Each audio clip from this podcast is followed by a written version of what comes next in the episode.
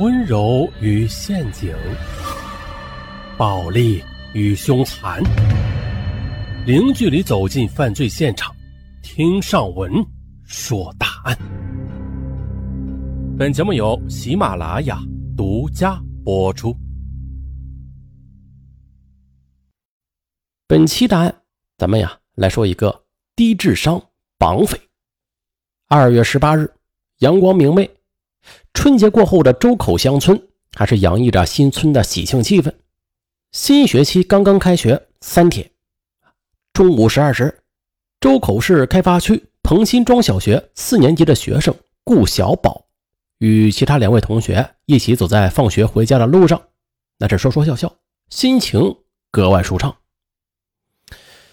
在周西公路进入彭辛庄的拐弯处，一位穿着讲究。看上去很潇洒的青年男子就拦住了小宝，他热情地劝着小宝：“哎，小宝，别回家了，走，跟姑父啊一块到城里去玩去，姑父给你买好吃的。”小宝认识这位男子，他呀是小姑顾俊丽的男朋友，平时待自己还不错啊，买水果、买玩具啥的，小宝就很喜欢这个准姑父。由于下午还得上小学嘛，这小宝有点不情愿，可是却经不住姑父的诱惑，与他一起就坐上了三轮车，朝着周口市区驶去。而这个天真无邪的少年，他却做梦也没有想到，自己喜欢的姑父啊，应说是准姑父啊，居然会把他当做敲诈钱财的人质。而因为得知小宝是跟他姑父杨辉到城里了。啊，尽管下午没有上学吧，这小宝的爸妈也没有在意。晚上九点四十八分，电话响起来了。现在小宝在我手里，如果想要孩子的话，那就在三天之内准备十万块钱，否则等着收尸吧！你们。嘿呦，这个意外的电话使得顾家顿时就乱成一团了。几分钟之后，电话又响了，不准你们报案，否则砍掉孩子的一只手。能听得出来，电话还是刚才那个男子打的。顾家的男女老少，他们是怎么也不肯相信，平时表现很好的杨辉居然能干出这种事情。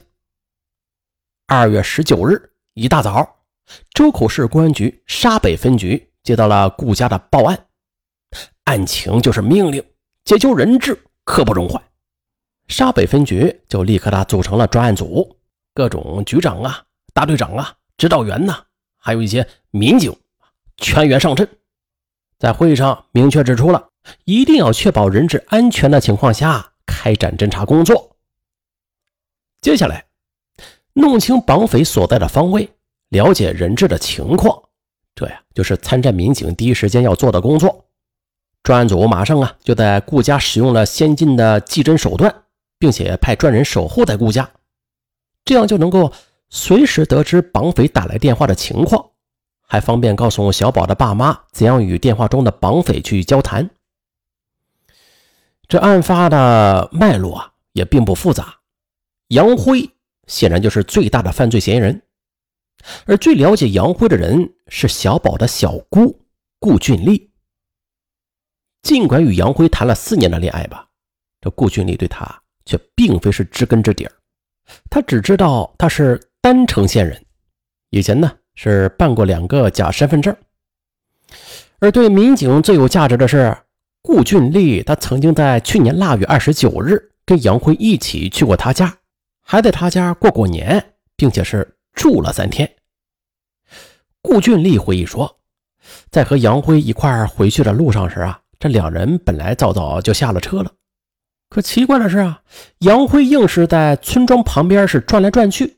直到天黑才回家，而且大年初一、初二这两天，人家都是走亲串友，那是热热闹闹的。但是杨辉家的大门却是紧闭着，全家人呐都是不肯出门，这不符合常理。那再说绑架案，它有两个特点呐：如果绑匪和人质不认识，那么绑匪急着要钱，这撕票的可能性就不大。可是，如果绑匪与人质认识，那么撕票的可能性就非常大了。往往是先撕票后再要钱，而这起案件就属于第二种。况且啊，绑匪一旦知道公安介入，那么他就更有可能要撕票，然后再想办法去逃窜。所以专案组就得制定秘密侦查的作战方案。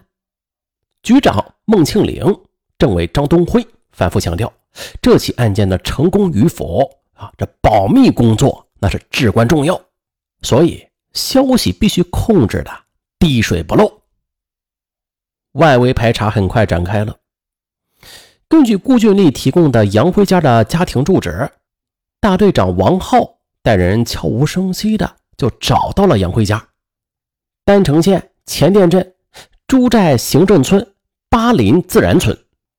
接着，在丹城警方的配合下，还了解到，这杨辉曾于四年前以代工为名，骗了附近二百名民工的两万块钱之后啊，不敢回家，长期的在外流浪。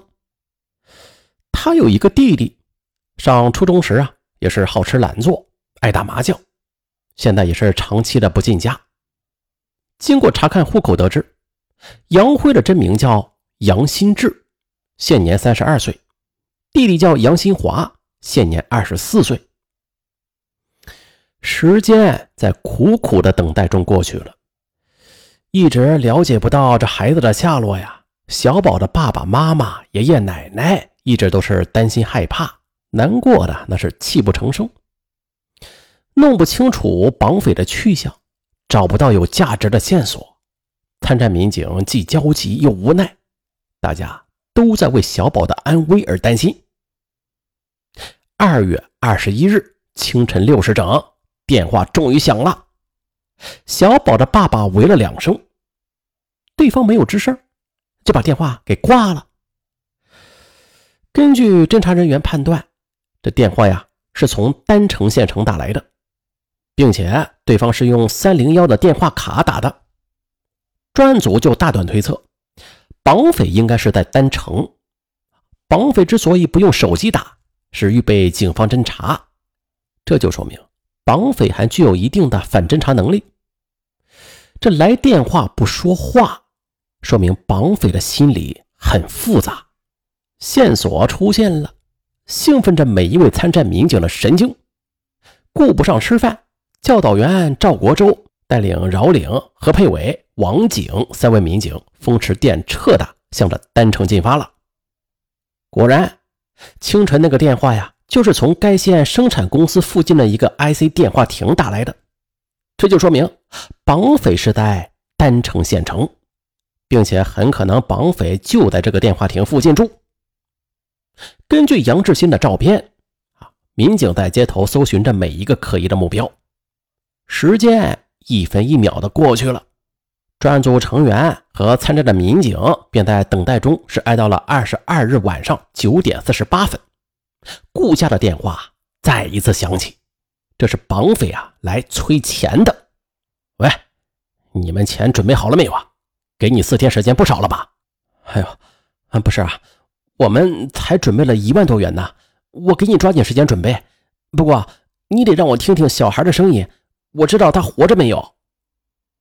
小宝的爸爸回答对方，并提出要求：“你真啰嗦啊！小孩现在在郑州，你明天必须找到五万元，否则我就让你看到孩子的一条腿。”绑匪降低了要价，并且发出了通牒。这次电话又是一个三零幺卡的电话。经查，这回不是上回那个电话亭了，但是这个电话亭啊，还是在丹城。于是，警方就制定了啊，绑匪在下次打电话时一举抓捕的行动计划。二十三日，赵国洲等四名侦查员便马不停蹄的把丹城县城七十个 IC 卡电话号码的位置啊熟悉了一遍，啊，把丹城县安置 IC 卡的街道啊弄得那是一清二楚。此时，每个人的心中都有一张 IC 卡的方位图。民警们饿了就吃块方便面。困了就合衣打个盹儿，他们时刻要保持着一级战备状态，只要一有情况，就马上行动。